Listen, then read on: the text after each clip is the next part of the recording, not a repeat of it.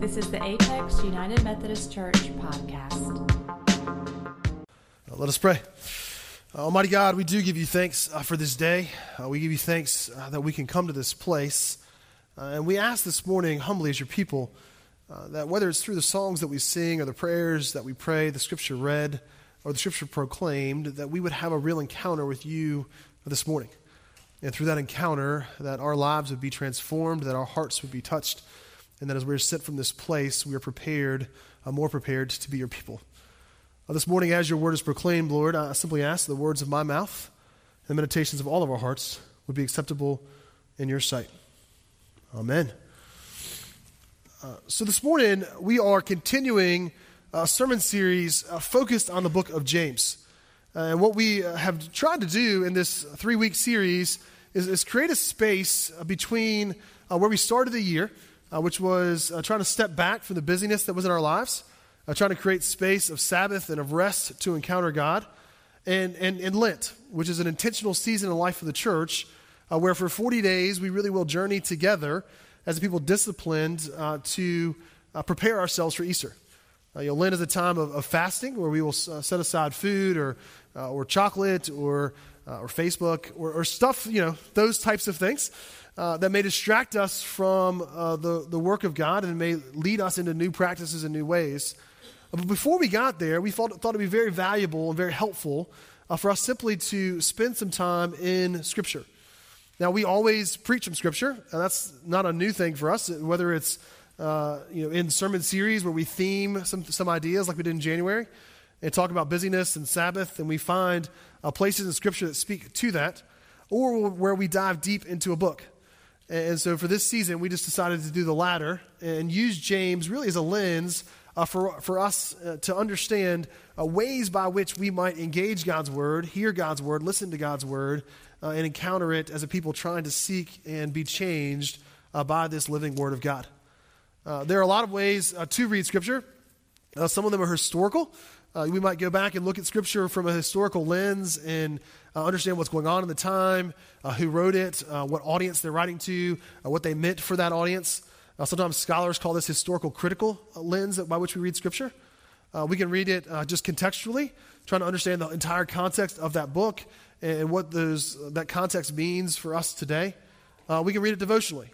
And our hope in this season is really just focused mostly on that last piece that we would read uh, small chunks of Scripture devotionally that help invite us and, and, encourage us in, in our walks as we try to follow, follow Christ together. Uh, this weekend was a busy weekend for us, and these will connect in a minute. But uh, we had Shane Claiborne come. Uh, I don't, some, several of men were here. I think we have a picture of the guys that were here, Mary Beth. Uh, we had about 50 or 60 guys gather in this space uh, to hear and encounter a, a, guy named Shane Claiborne. Shane is, a, uh, sort of in his own words, a new monastic. He, he sees himself as, as sort of a monk, but really in the urban context of Philadelphia. And he helps lead a group of people called the Simple Way. Uh, it's a group of folks who are trying to connect as Christ followers and live out uh, what it means to be Jesus followers in this very contemporary context. Uh, he's written a couple books, uh, several books, two that I want you to be aware of. Uh, one is called Irresistible Revolution. Uh, he wrote this in 2006. the subtitle is called Living as an Ordinary Radical. And, and the way that Shane sees the, the walk, the life of Christ, and what it means to follow Christ today is that we are called uh, to be radical. We're called to be countercultural. And so he wrote sort of what that looks like, perhaps in our culture, in our context, in, in, our, in our generation. And so he writes to that. Uh, about six years later, 2012, he wrote another book that he's uh, well known for uh, called Red Letter Revolution. Uh, he wrote it with a guy named Tony Campolo. And what they did is they looked through Scripture, they looked at the Gospels, and they found all the times that Jesus spoke. Uh, many Bibles, many of your Bibles, those, those will be uh, red words, red letters. And he said, We just asked the question you know, what if Jesus actually meant what he said? You know, what if the words that he said he actually meant to say? And if that's the case, then you know, what does that mean for our lives? And they wrote a book all about uh, how they understood Jesus' words and how they might apply uh, for our lives today. But he also said something this weekend that I thought really applied well to the book of James. Uh, he said this He said, We are not called to make people believe a set of doctrines. We are instead called to invite people into a movement. We are not called to make people believe a set of doctrines. We are called to invite people uh, into a movement. And Shane talked about these two things. He said, when you look at Christianity, uh, often we look at it as either orthodoxy, uh, which means right uh, belief, right doctrine, right uh, teaching, or orthopraxy, which is right practice, right behavior, right ethic. He says, often what we do is, is we separate those two. And we either just want people to believe certain things, and as long as they believe certain things, we sort of check off the box because you know, now you believe in Jesus, and so your salvation is secure, and you sort of move on with your lives. Or you should behave certain ways. And what Shane was saying is you can't separate those two things. You know, as God's people, we are called not just to believe certain things, but to live a certain way. And when we invite people into discipleship, when we invite people to follow Christ, it really is inviting them into an orthopraxy, a right practice, a right way of living, and a right way of being. Uh, one of the reasons I love uh, the book of James is that really is James's heart. You know, James is only five chapters, it's very short, uh, but everything about it is just super practical. It is very practical, very intentional. Uh, even the scripture verse that we've used uh, for the illustration in front of your bulletins is to be doers of the word and not hearers only, deceiving yourselves. And James says we are to live God's word. We are to do the things that God calls us to do. And so, uh, throughout this book, there is just practical advice after practical advice, wisdom, and, and, and instruction and encouragement to simply invite God's people to live and behave certain ways. And so, it really is just a great uh, practical book for us to, to continue this new year, uh, new year together. Uh, before we jump in this morning, I want to share a couple things. One, uh, in your app this morning, if you have uh, the Apex UMC church app, uh, we've added the ability to take notes, and so there are a section under sermons. And so if you click on the sermons button and then click on you know, contemporary this week, week two, contemporary for James, there's a place that says sermon notes. If you click there, it'll take you to a website. And if you want to take notes and follow along uh, this morning, that will be there. And then you can just email the notes to yourself. They don't save in the app, you have to email them to you. So if you've taken these brilliant notes, don't forget to hit send uh, at the bottom. But even in the notes, there's going to be three questions we look at this morning. Um, and these are the same questions we looked at last week. These are questions that we are offering uh, as devotional tools for us as people who want to read Scripture devotionally. And then, as every time we read a passage, we'd ask these three questions. You know, where is God in this passage? Where do we see God? Where do we see the character of God? Where do we see uh, the nature of God in these words? Uh, where are we in this passage? Where do we see ourselves? Uh, where might I see my own behavior, my own uh, posture, my own sort of person in, this, in these words? And where do we go from here? You know, what do we do with Scripture? And so, as you're, again, in the app this morning, you can certainly, there's a space for each of these questions, and that's how we're going to walk through Scripture today. And so, if you want to jot notes down that way, it's a great way to do it. Or if you just want to write down in the white space in your bulletin, uh, you can do it there, uh, there as well. Uh, so, if you have your Bible, I want you to open up to James uh, chapter 3. And before we get into James 3, verses 1 through 12, which is where we're going to spend our time this morning, there are some historical things that I think are probably helpful for us to know about the book of James uh, before we jump into it. Uh, one is uh, who wrote it. James was written by James, but we don't know which James it was. Um, there are three James, people named James in the New Testament. One is James, son of Zebedee. it's actually James and John, who were brothers. Uh, they were apostles, and so they were one of Jesus' closest 12 disciples. Uh, James and John were uh, the two friends of Jesus that were sort of next in line right after Peter. Uh, Peter was Jesus' closest friend. James and John were right there after him. Uh, most scholars, uh, because of the timing of James's life and how he died, uh, don't believe that he wrote this book, uh, but that's one of the guys we hear in the gospel. Uh, the second is a guy named James, son of Alphaeus. Now, we only hear that name four times in the gospels, and we only hear it in the listing of the 12 apostles. And so you see, you know, this other James. So you have James, son of Zebedee, and then you have James, son of Alphaeus. Uh, sometimes that James is known as James the Lesser uh, or Little James, which part of me thinks, like, this guy was an apostle. Like, he was one of 12, Jesus' 12 closest friends, and the best nickname he can get is Little James. I mean, I just, I just feel bad for the guy. Uh, but most scholars actually believe that it was James, son of Alphaeus, or Little James, uh, who wrote this book. Uh, they look at the tradition about his life and the, and the way that he lived it beyond that. Uh, the third option is James, brother of Jesus and that's another name you see throughout the Gospels. Uh, James, brother of Jesus, the word brother in Greek uh, actually just means close relative of. And so it very well could have been uh, his brother, uh, you know, brother by Mary and Joseph. It could have been a stepbrother. It could have been a cousin. Uh, but there is this person named James who was also very close to Jesus. Uh, but again, scholars really believe it is son of Alphaeus who wrote it. But in any case, it was someone who was very close to Jesus uh, who wrote this book. And so you hear echoes of Jesus' words throughout James. And so you hear these patterns and these, these nuances and this call back to the Gospels every time you read this book. Uh, the second thing that's helpful to know is when it was written. Uh, most scholars believe it was written around 50 or 60 AD. Uh, and so it was about 30 years after Jesus had died. Uh, the people of Jerusalem at the time were uh, facing a Roman occupation. Uh, 70 AD is when the temple in, Ro- in Jerusalem was destroyed. And so this is they're, they're preparing for and entering into a time where they're facing a lot of oppression, a lot of political turmoil, and they really are uh, trying to uh, figure out what it means to be Christ's followers when the Roman Empire is putting all this pressure on them. And so James is writing to people saying, This is what it means, this is what it looks like. And so that's really helpful for us as we jump in.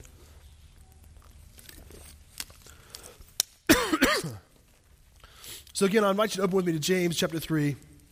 We'll be reading verses 1 through 12. Hear this word from the letter of James. James writes, Not many of you should become teachers, my brothers and sisters, for you know that we who teach will be judged with greater strictness. For all of us make many mistakes. Anyone who makes no mistakes in speaking is perfect, able to keep the whole body in check with a bridle. If we put bits into the mouths of horses to make them obey us, we guide their whole bodies. Or look at ships. Though they are so large that it takes strong winds to drive them, yet they are guided by a very small rudder, wherever the will the pilot directs. So also the tongue is a small member, yet it boasts of great exploits. How great a forest is set ablaze by a small fire, and the tongue is a fire. The tongue is placed among our members as a world of iniquity. It stains the whole body, sets on fire the cycle of nature and is itself set on fire by hell. For every species of beast and bird, of reptile and sea creature, can be tamed and has been tamed by the human species. But no one can tame the tongue, a restless evil full of deadly poison. With it we bless the Lord and Father, and with it we curse those who are made in the likeness of God. From the same mouth come blessing and cursing. My brothers and sisters, this ought not to be so. Does a spring pour forth from the same opening? both fresh and brackish water? Can a spring, can a fig tree, my brothers and sisters, yield olives or grapevine figs? No more can salt water yield fresh. This is the word of God for us, the people of God. Thanks be to God. And so the first question we ask uh, is where is God in this passage? And so if you were at home reading this devotionally, you would sort of I would pause here, and often I'll have a journal sitting next to me that I can write or a notepad I can type in and just ask the question where, where is God? Where do you see God? Where do you hear about the nature of God or who God is? And there's lots of places you might see God, but the one that stands out to me the, the fastest, the quickest, uh, is actually in uh, verse 9, where James writes, It is with it, this is with the tongue, we bless the Lord and Father. You know, one of the things that James claims right away is this identity of who God is. You know, God is Lord. You know, God is the one who is the Lord of our lives, is the ruler of our lives, the ruler of uh, who we are and, and how we operate. And so we submit to God as Lord and Father. The identity of God known as Father is Abba. You know, Jesus says, Abba, Father, the one who is like daddy to us, who loves us like a father. And so there's an identity piece right there uh, in those two verses. And then it continues, and with it, we curse those who are made in the likeness of God. And one of the things that James is reminding us is that we, as God's creation, as God's creatures, as, as human beings, were created first and foremost in the image or likeness of God. In Genesis 1 uh, 27, it describes that. It says, God created humankind in his image or in his likeness. And it was in the likeness of God that he created them, male and female, uh, he created them.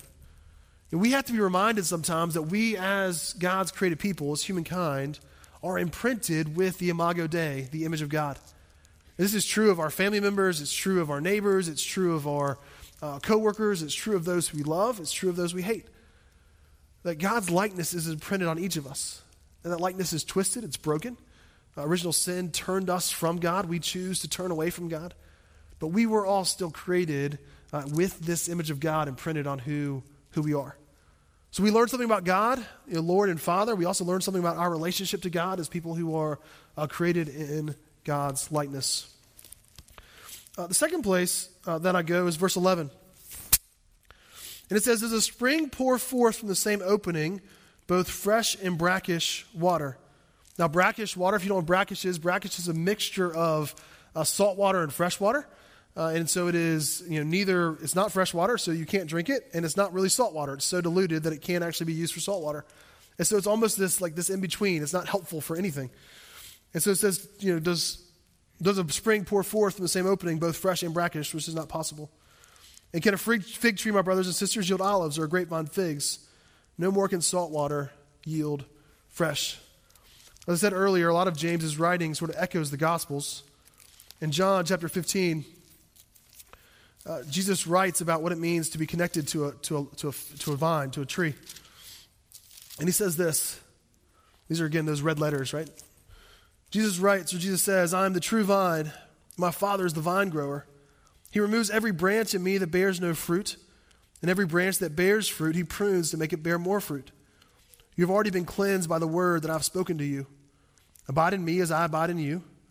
And just as the branch cannot bear fruit by itself unless it abides in the vine, and neither can you unless you abide in me. For I am the vine, and you are the branches. Those who abide in me and I in them bear much fruit, because apart from me you can do nothing. Whoever does not abide in me is thrown away like a branch and withers. For such branches are gathered, thrown into the fire, and burned. But if you abide in me, and my words abide in you, ask for whatever you wish, and it will be done for you. Jesus reminds us, just as James does, again about our relationship to God. There's a source, there's a connection that we're able to make to God that, that creates in us who we are. You know, in James, it talks about the tongue and how our tongue is a reflection of, of the source, of the thing that connects us to God. Uh, in this, it talks about the fruit in John's gospel, the fruit of Christ, that we connect to the vine, that we bear good fruit. And so it's in that connection that, that shares what is possible uh, for us. And we'll come back to this in a little bit when we talk about what this means for us. But there's, there's several places right there uh, where we see God. The second question we ask is where do we see ourselves? And so once we sort of establish where God is in this passage, we then look for ourselves in this passage. I'm just going to read again uh, from James, beginning chapter 3, verse 1. It says this uh, Not many of you should become teachers, my brothers and sisters, for you know that we who teach will be judged with greater strictness. Now, I'm just going to stop right there. As someone who uh, preaches and teaches and talks uh, for a living, um, James has a word for me right there in verse 1. So don't do it, I think is actually what he's saying. Uh, because when you do it, you, you get judged with greater strictness. You get criticized. You get you, people watch you. They watch what you do. They watch what your kids do. They, they watch what your family does, and they see you. We, we sort of describe it in preaching circles as a fishbowl. It's like you live in a fishbowl. Now, I will, I will give great thanks. In our church, uh, the parsonage doesn't happen to live like be right next door. Uh, it used to be uh, right across the street. We now have church offices there. Uh, but literally, the pastor would live with a stone's throw of the church. And so you would come and you could watch them all day long. And if they didn't cut their lawn, you knew it, right? Uh, but, but we'd be judged and watched, and we're in front of people all the time. And so because of that, we are criticized a certain way. And James like, just know that. Now, I don't think that only applies to me. I think it applies to any one of us who take a risk, who put ourselves in front of people. And whether we're coaches or whether we're teachers or whether we're simply trying to uh, live a life taking a risk for the gospel. When we put ourselves in front of people, uh, it is likely that we will be criticized. It is likely that we will be held to a different standard, to a different account. And we just need to know that. And I don't think what James is saying is don't do it. He just says just be aware of that. Uh, be aware of the, the critical nature of people who sit on the sidelines and simply watch what you're doing and, and offer critique rather than solution. I was sitting with a, a friend of mine the other day. Uh, his son plays on my son's baseball team. And he had coached his son in baseball uh, since, the, since his son was five years old. And so our kids are now 10. And he said for, you know, for four years, every season, fall and spring, you know, I would coach. And it finally got to a place where like, I just needed I needed a season off. You know, I had been coaching, I had been teaching, I had been helping prepare these kids, and his job had gotten busy, his family had gotten busy, and so he stopped for a season. He said he sat there and he watched this other guy who was coaching, another dad just like him, who was coaching his son in baseball. And he said, I found myself over and over again just criticizing everything he did.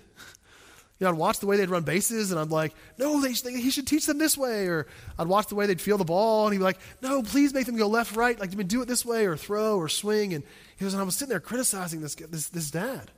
And my wife leaned over to me about halfway through the season and said, like, like you've got to stop. He says, I mean, you're criticizing a dad who's just like you, who's sacrificing his time and his energy and his, and his family sometimes and his work sometimes to come and invest in our kid. He says, quit criticizing, and if you really want to make a difference, go coach again, right?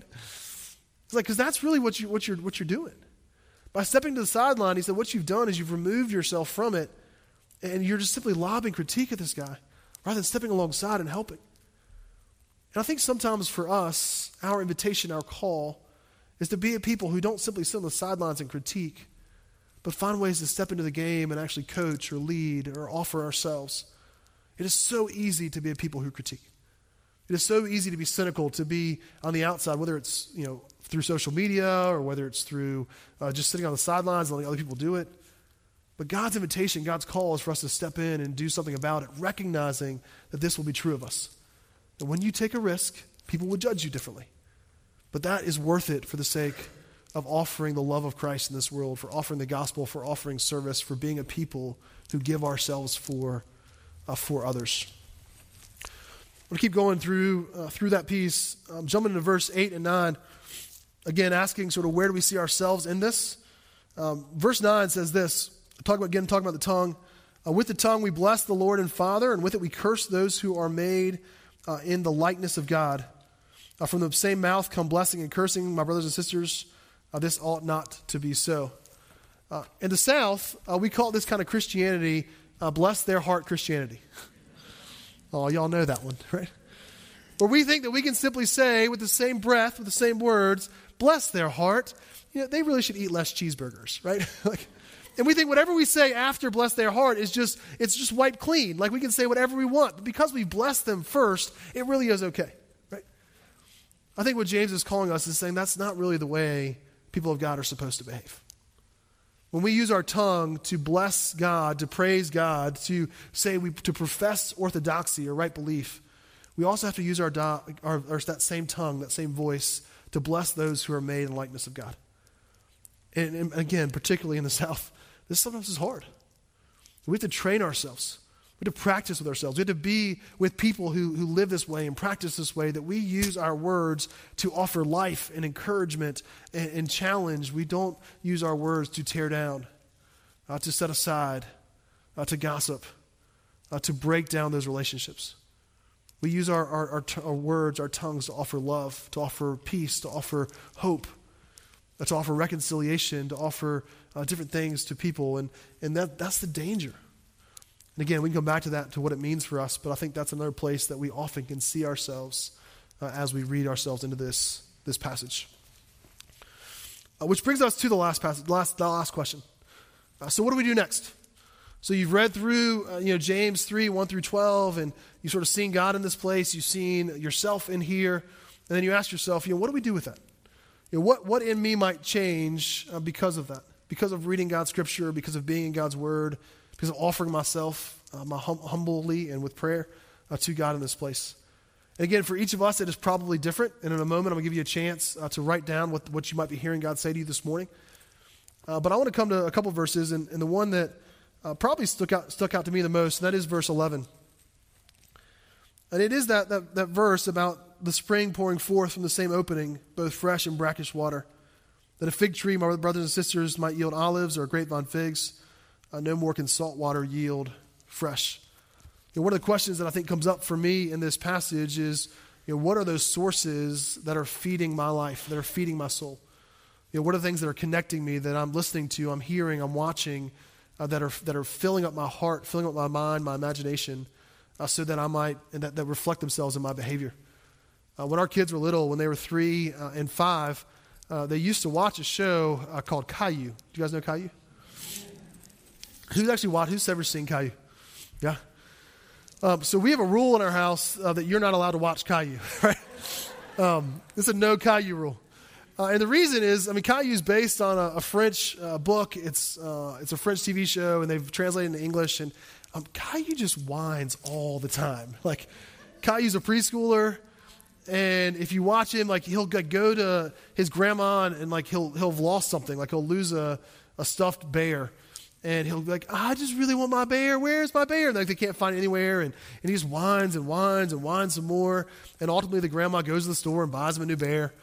Or like they'll go to dinner table and they'll fix something at dinner that Caillou doesn't like, and he'll just whine and whine, and you know, and, and they'll just you know make him something else. They'll make him a hot dog or grilled cheese or whatever, but the French the French version, right?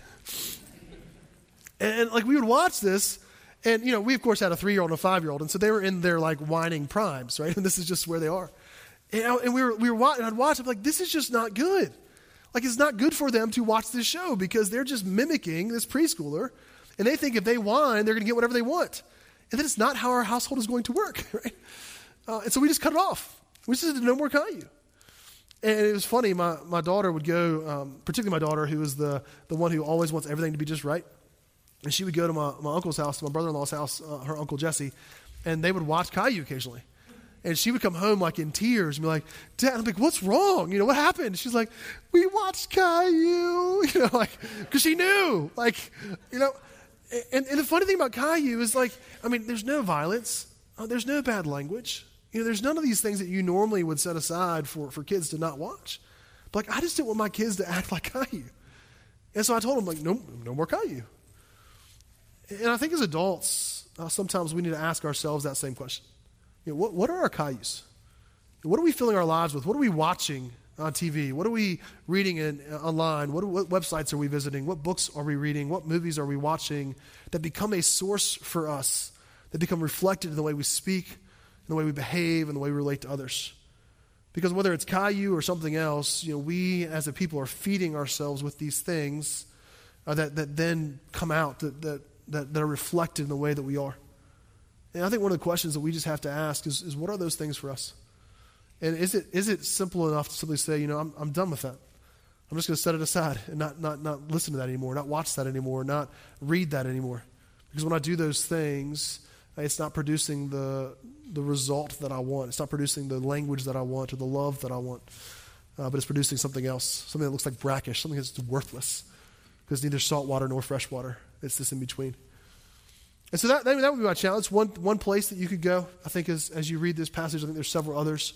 Uh, so what I want to do this morning, and again, whether you're doing this in your app or whether you're you know, taking notes in your, on your bulletins, I just want to give you a couple minutes uh, just to, right where you are, just, just ask yourself that question.